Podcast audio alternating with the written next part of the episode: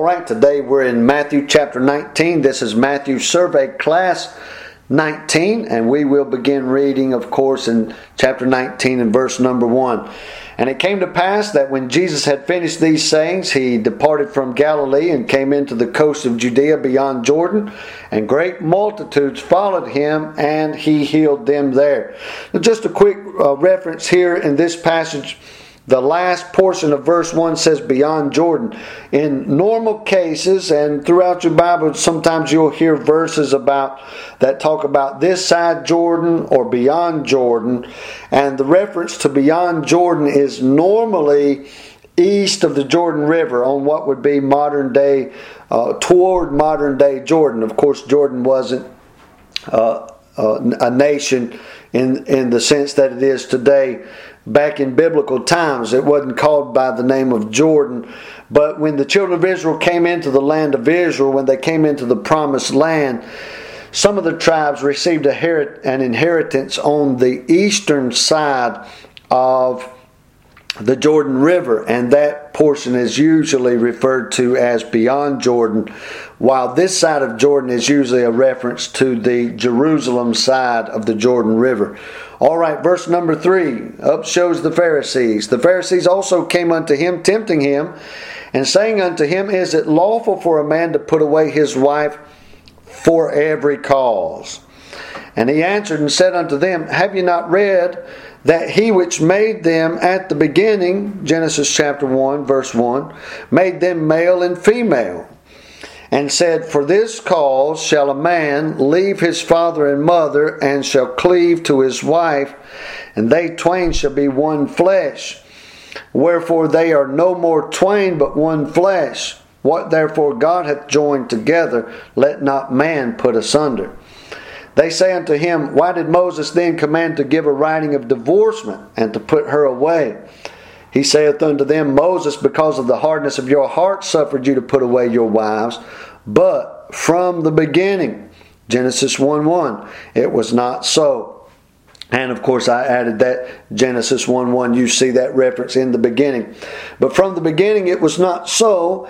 And I say unto you, whosoever shall put away his wife, except it be for fornication, and shall marry another, committeth adultery. And whoso marrieth her which is put away doth commit adultery. His disciples say unto him, If the case of the man be so with his wife, it is not good to marry. But he said unto them, All men cannot receive this saying, save they to whom it is given. For there are some eunuchs which were so born from their mother's womb, and there are some eunuchs which were made eunuchs of men. And there be eunuchs which have made themselves eunuchs for the kingdom of heaven's sake. He that is able to receive it, let him receive it. Then were there brought unto him little children, that he should put his hands on them and pray.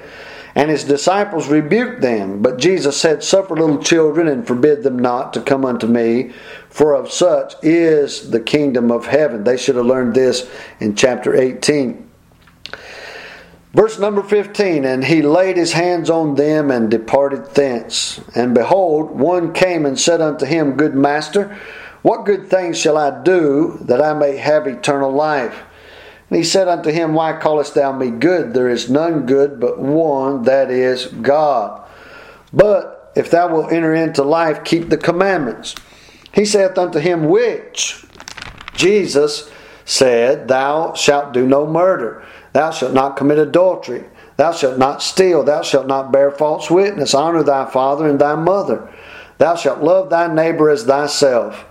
The young man saith unto him, All these things have I kept from my youth. What lack I yet? Jesus said unto him, If thou wilt be perfect, go and sell that thou hast, and give to the poor, and thou shalt have treasure in heaven, and come and follow me. But when the young man heard that saying, he went away sorrowful, for he had great possession. Then said Jesus unto his disciples, Verily I say unto you, that a rich man shall hardly enter into the kingdom of heaven. And again I say unto you, it is easier for a camel to go through the eye of a needle than for a rich man to enter into the kingdom of God. When his disciples heard it, they were exceedingly amazed, saying, Who then can be saved? But Jesus beheld them and said unto them, With men this is impossible, but with God all things are possible. Now, this is a great, a great passage here. This passage continually, chapter 18 and 19, continually reference the kingdom of heaven. Chapter number 20 references the kingdom of heaven, which we see as, and pretty much everybody on the planet recognizes the kingdom of heaven as some place that is here on the first heaven, a literal, visible kingdom. But here, when he says that it's hard for a rich man to enter in, he doesn't use the kingdom of heaven. He uses the kingdom of God, which the Bible says the kingdom of God is within you. The Bible says the kingdom of God uh, comes without observation. The Bible says the kingdom of God is, is joy, peace, and righteousness in the Holy Ghost. So it's inward things that pertain to the kingdom of God. And so it's not at all saying that it's hard for a rich man to get saved, to be born again. But to be born again and then to go on to take part in a, a fellowship and a discipleship from the Holy Spirit and to gain access to the kingdom of God is two different things. Being born again and being filled with the Spirit, two different things. So very hard, he's saying, for a rich man to be uh, filled with the Holy Spirit. He does say uh, in verse number 23, he says that it's hard. He says that a rich man shall hardly enter into the kingdom of heaven. It is very difficult for a man to to get into God's kingdom, to get into God's earthly kingdom. But then he says it's easier for a camel to go through the eye of a needle than for a, a, rich man to enter in to the kingdom of God. So very different applications there for both of those uh, concepts.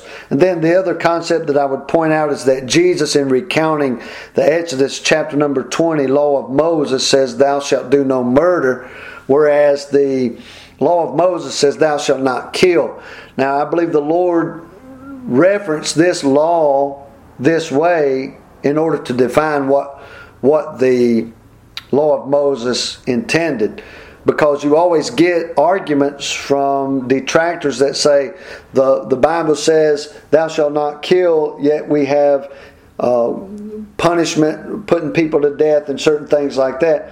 Well, that's not a mysterious thing because the very law of Moses that said, Thou shalt not kill, also had penalties for breaking those religious and state laws. The law of Moses was a state law as well as a moral law, but within the law of Moses itself, there were there were crimes for which the punishment was death itself, and so there's no contradiction there. Taking somebody's life who, under the penalty of law, does not deserve to have their life taken is a murder. And so you murder somebody uh, just you know because you hate them or something like that that's a murder if they break into your house you kill them in self-defense or if the person offends by taking someone's life or treason or something to that effect and the, the law stipulates that they're to die from that that is not a breaking of god's law and so that is to be remembered when you come through Matthew chapter 19. The Lord defines thou shalt not kill as thou shalt do no murder. All right, we'll pick up in verse 27. Then answered Peter and said unto him, Behold, we have forsaken all and followed thee. What shall we have therefore? And Jesus said unto them, Verily I say unto you, that ye which have followed me in the regeneration when the Son of Man shall sit in the throne of his glory, Ye also shall sit upon twelve thrones, judging the twelve tribes of Israel. And every one that hath forsaken houses, or brethren, or sisters, or father, or mother, or wife, or children, or lands, for my name's sake, shall receive an hundredfold, and shall inherit everlasting life. Now, I would point out in verse 28, he said that they would be judging the 12 tribes of Israel, sitting on 12 thrones. I, I would speculate, and it would only be speculation, that perhaps these 12 that are judging the nations of or the nation of Israel in the kingdom of of God or the kingdom of Christ, I should say, the kingdom of heaven, in the book of Revelation, it's probably 12 of those 24 elders that are sitting around thrones. Where the other 12 would come from, I, I wouldn't be able to speculate on that right at this time. But at any rate, maybe later. Uh, verse number 29 again, and everyone that hath forsaken houses or brethren or sisters or father or mother or wife or children or lands for my name's sake shall receive an hundredfold and shall inherit everlasting life. But many that are first shall be last, and the last shall be first. Another area of uh, that should that you should give some thought to is we put so much emphasis on the family, and certainly the family is deserving of a lot of emphasis.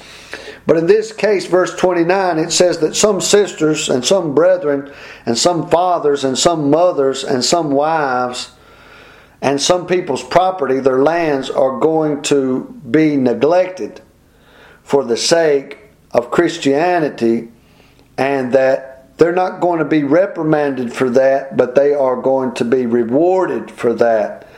And so we have to be careful when we're talking about taking care of our families and providing for our families.